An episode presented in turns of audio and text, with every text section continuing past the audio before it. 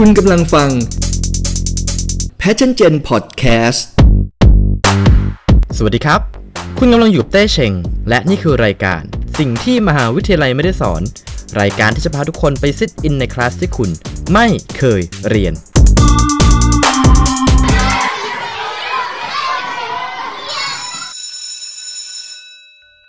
คลาสในวันนี้เราจะมาพูดถึงเรื่องของ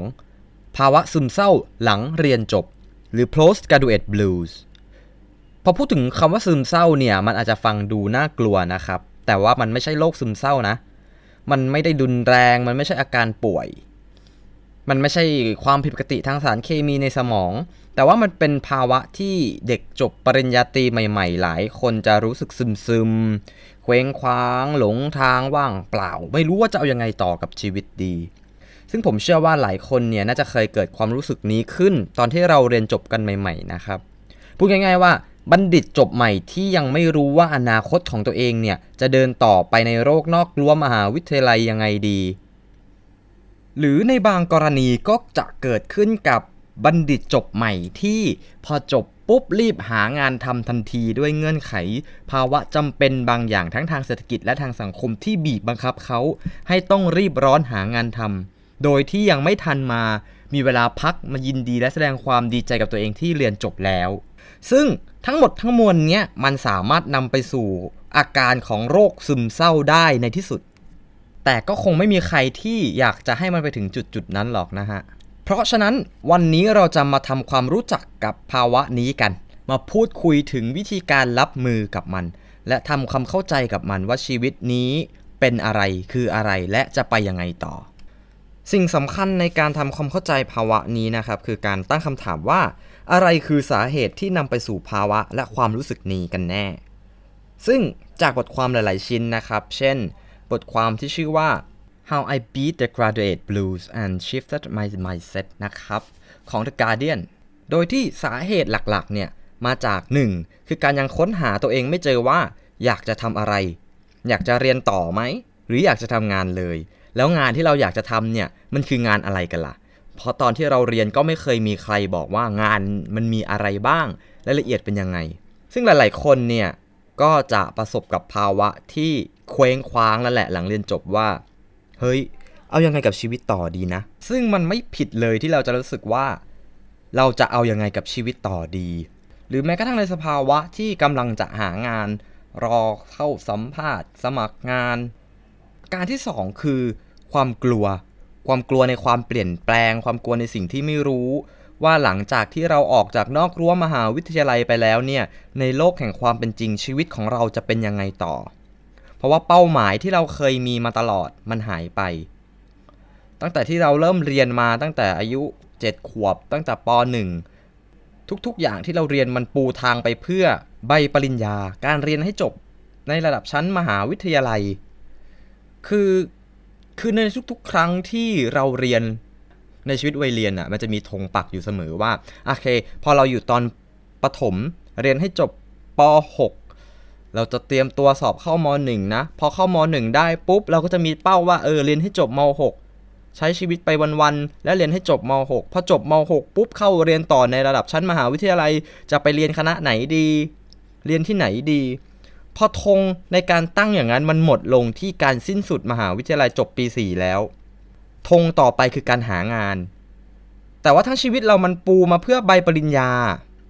แล้วการหางานมันก็ไม่ใช่ง่าย ๆ ในยุคสมัยนี้ด้วยไง เป้าหมายที่มันเคยมีมันหายไปอะ ชีวิตมันเปลี่ยนแปลงอย่างฉับพลันจากการที่เราเรียนไปวันๆกินเล่นเที่ยวใช้เงินพ่อแม่ อยู่มันเปลี่ยนไปเป็นการหางาน และต้องมีความรับผิดชอบชีวิตตัวเองเพิ่มมากขึ้น ต้องออกจากคอมฟอร์ทโซนที่เราเคยอยู่อย่างสบายๆ เป็นลูกโป่ง เป็นบับเบิลพอเราเรียนจบปุ๊บเหมือนลูกโป่งนี้มันแตกออกอะจากการที่แค่เรียนจบไปวันๆ กินเล่นเที่ยวดูนอนดู Netflix ให้จบไปแต่ละเรื่อง ใช้ส่วนลดนักศึกษา มันเปลี่ยนเป็นการหางาน มันเปลี่ยนเป็นการหาเงิน มันเปลี่ยนเป็นการใช้ชีวิตแบบผู้ใหญ่ที่เราไม่เคยต้องเตรียมตัวมาเจออะ เพราะฉะนั้นมันจะไม่แปลกใจเลยที่เราจะเกิดความรู้สึกของภาวะสับสน วุ่นวายกระวนกระวายใจ เพราะชีวิตเรามันไม่ได้มีใครมาเตรียมให้เราจะต้องมาเผชิญหน้ากับสิ่งนี้ อย่างที่ 3 คือความกดดัน แรงกดดันจากทั้งตัวเองว่า พอเราเรียนจบปุ๊บเราจะต้องทำงาน หางานที่ดีให้ได้ เราจะต้องประสบความสำเร็จ เราจะต้องเป็นไปเหมือนอย่างที่เราคิด แต่โลกในความเป็นจริงมันไม่เหมือนกับสิ่งที่เราคิดในตอนที่เราอยู่ในรั้วมหาวิทยาลัยไงนอกจากนี้มันยังมีแรงกดดันของครอบครัวว่า ลูกจะต้องหางาน หาหน้าที่การงานที่ดีและมั่นคงให้ได้นะลูก เราก็กลัวกับครอบครัวที่จะผิดหวังอีก ถ้าเกิดเราหางานที่มันไม่มั่นคงไม่ดีตามที่เขาปรารถนาและหวังให้เราหาได้อะอีกอย่างหนึ่งคือสังคมที่จะมากดดันเราอีป้าข้างบ้านก็มาถามแล้วว่าทำงานยังลูกทำงานอะไรนะลูก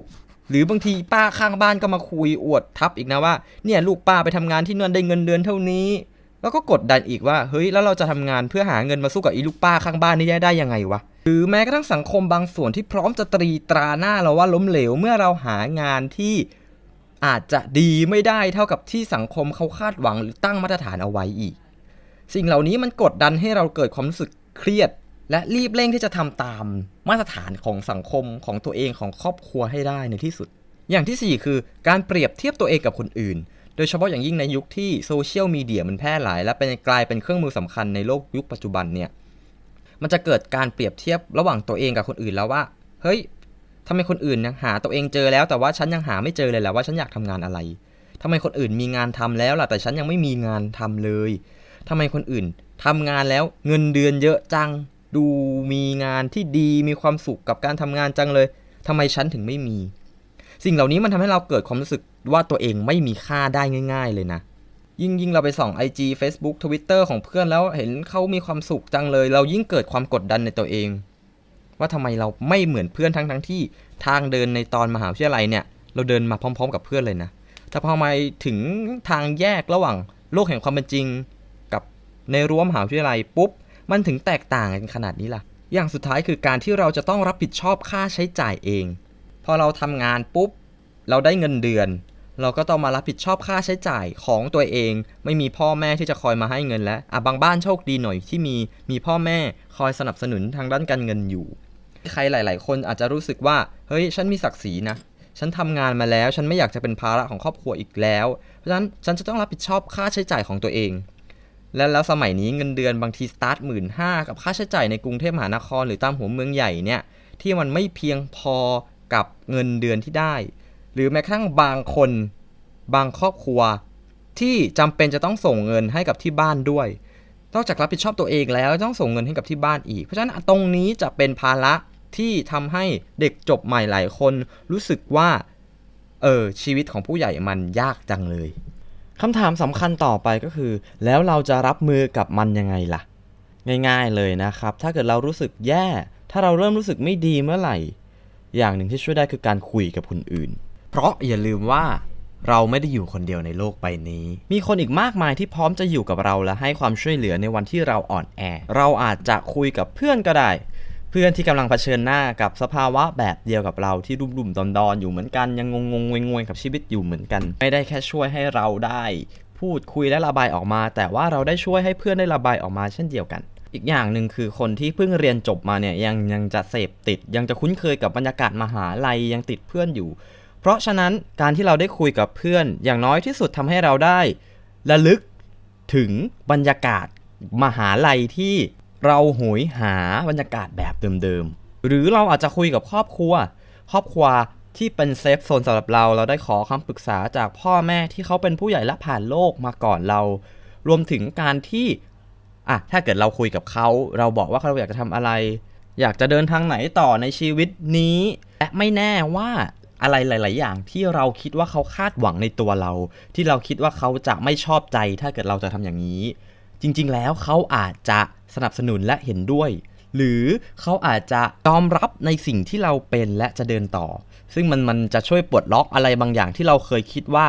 เขาคงไม่โอเคกับมันแน่ๆ และสำหรับใครที่คิดว่าครอบครัวไม่ใช่ safe zone ที่เราสามารถพูดได้ ลองไปพูดคุยกับใครก็ได้ คนที่เรารักและไว้ใจ คนที่เป็น safe zone สำหรับเรา เมื่อเรารู้สึกว่าเราอ่อนแอและต้องการที่พึ่งพิง พอเราได้กลับไปอยู่ใน safe zone ได้คุยกับคนที่เป็น safe zone ของเรา อย่างน้อยที่สุดเราจะได้กำลังใจ จากคนที่เรารักเพื่อที่จะมีแรงเดินหน้าต่อ ในสิ่งที่เราอยากจะทำมันสำคัญมากๆเลยนะ ในการที่เราได้ระบายได้พูดออกมาบ้าง ถึงมันจะไม่ได้ช่วยแก้ปัญหาเรา แต่อย่างน้อยมันก็ทำให้เราได้สบายใจขึ้น ได้ปลดปล่อย ได้ระบายมันออกมา ไม่ต้องเก็บเอาไว้เครียดอยู่คนเดียว หรืออัดอั้นตันใจอยู่คนเดียว อย่างที่สองถ้าเรายังไม่รู้ว่าเราอยากจะทำอะไรในตอนนี้ เราลองไปหาอะไรทำที่ไม่ใช่งานก็ได้นะ เพื่อดึงความสนใจของเราออกจากความเศร้า ความเคว้งคว้างณตอนนี้ ดีไม่ดีระหว่างที่เรากำลังทำสิ่งเล็ก ๆ น้อยๆที่เรามีความสุขไปเนี่ย เราอาจจะเจอสิ่งที่เราชอบและอยากจะทำในอนาคตก็ได้ มันเหมือนกับการเดินทางไปที่ที่หนึ่งอะคือถ้าเกิดสมมุติว่าเราอยากจะไปเดินเล่นในที่ที่หนึ่งแต่เรามัวแต่อยู่ที่บ้านแล้วก็คิดว่า เฮ้ยจะไปยังไงดีนะ มันก็ไม่ได้ไปสักทีอะแต่ถ้าเกิดเราเริ่มออกเดินทาง เรานั่งรถเมล์นั่งเรือ นั่งอะไรก็ได้อะอย่างน้อยที่สุดมันจะทำให้เรารู้ว่า เออ มันมีเวไหนบ้างที่จะได้ไปเพื่อไปถึงจุดหมายได้ อย่างที่3 ให้ลองสังเกตตัวเองดู สมมติว่าเราเกิดความเศร้าขึ้น ให้ลองสังเกตว่า เฮ้ย เรารู้สึกยังไงนะ ณ ตอนนี้เรากำลังเศร้าอยู่ใช่ไหม แล้วความเศร้าเนี้ยมันบอกอะไรเราบ้าง มันบอกว่าเราเศร้าอยู่ แล้วเราเศร้าเนี่ย ความเศร้ามันเกิดจากอะไรล่ะ เกิดจากการที่เรายังหาตัวเองไม่เจอ เกิดจากการที่เราเสมัครงานแล้ว เขาปฏิเสธงานเรา แล้วสิ่งต่อไปที่จะคิดก็คือ แล้วมันจะแก้ไขความรู้สึกนี้ได้ยังไง อาจจะลองหาอะไรทำลองอ่านหนังสือค้นหาตัวเองดู หรืออาจจะไปสมัครงานที่ใหม่เพื่อแก้ความรู้สึกเศร้านะตอนนี้พอยของเรื่องนี้ก็คือ ให้ลองหัดสังเกตตัวเองดู และเรียนรู้จากความรู้สึกนั้นที่มันเกิดขึ้น มันคืออะไรเป็นอะไรบอกอะไรและจะแก้ไขมันได้ยังไง แต่มันทำได้ยากมากๆเลยนะ ผมเข้าใจ ผมเข้าใจว่ามันทำได้ยากมากๆนะ ตอนโมเมนต์ที่เรากำลังเศร้าอยู่จะมีใครไปคิดหรอว่า เฮ้ยเราเศร้าเพราะอะไร เพราะเรากำลังตกอยู่ในห่วงแห่งความเศร้าอะแต่เมื่อถึงจุดที่เราออกจากความเศร้านั้นได้แล้ว เราไม่จมอยู่กับความเศร้านั้นได้แล้วอะก็ลองนึกถึงมันเรียนรู้จากสิ่งที่มันเกิดขึ้นว่า เราจะแก้ไขมันต่อไปได้ยังไง ประการที่ 4 ถ้าเกิดเราสามารถดึงตัวเองออกจากความเศร้านั้นได้แล้วอะ ให้ยืดหยุ่นกับชีวิตบ้าง ชีวิตมันไม่ได้เป็นไปตามที่เราคิดไว้เสมอ มันมีอีกหลายเส้นทางในชีวิตให้เลือกเดินเพื่อจะไปถึงเป้าหมายที่เราต้องการ เป้าหมายที่เราตั้งเอาไว้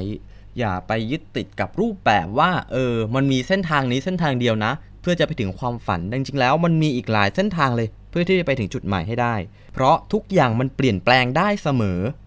ถ้าเรามัวแต่ยึดว่ามันมีรูปแบบ มีวิธีทางเดียวที่จะไปได้อะนอกจากจะยืดหยุ่นกับชีวิตบ้าง อีกอย่างหนึ่งที่สำคัญคือ ใจดีกับตัวเองหน่อย มันไม่ผิดที่เราจะล้มเหลวบ้าง มันไม่ผิดที่เราจะผิดหวังบ้าง แต่เราอย่าไปตัดสินตัวเอง อย่าไปโทษตัวเองว่ามันคือความผิดของเราทั้งหมด เพราะมันไม่มีถูกไม่มีผิด ชีวิตมันคือการเดินทางอะถ้าเรามัวแต่ไปโทษตัวเองเวลาที่มันเกิดความล้มเหลวขึ้น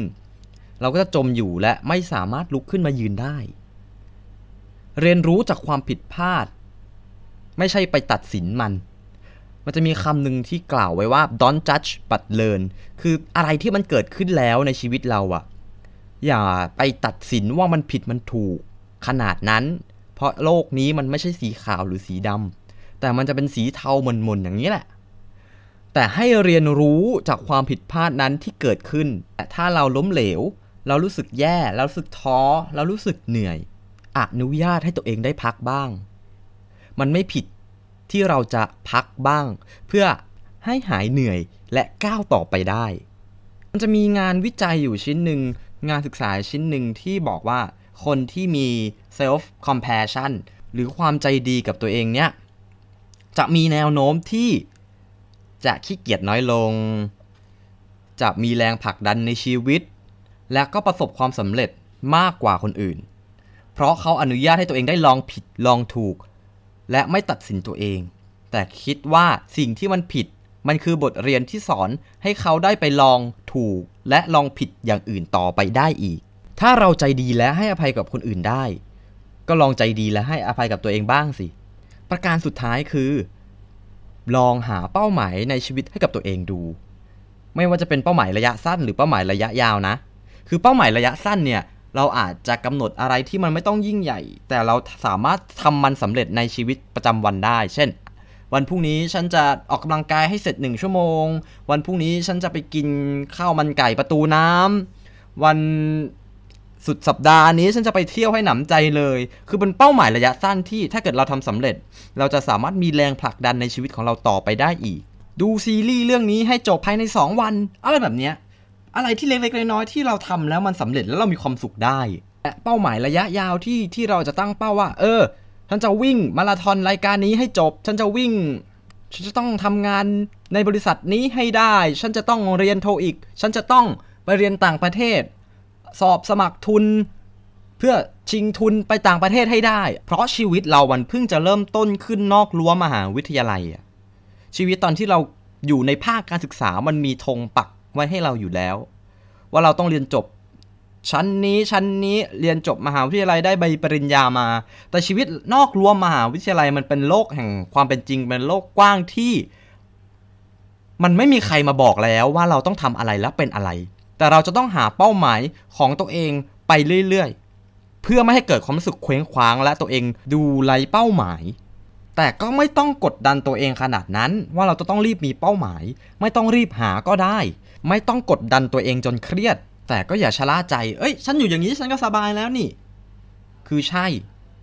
แต่อย่าชะล่าใจจนกระทั่งมันสายเกินไปชะล่าใจจนกระทั่งไม่ได้ทำอะไรเลย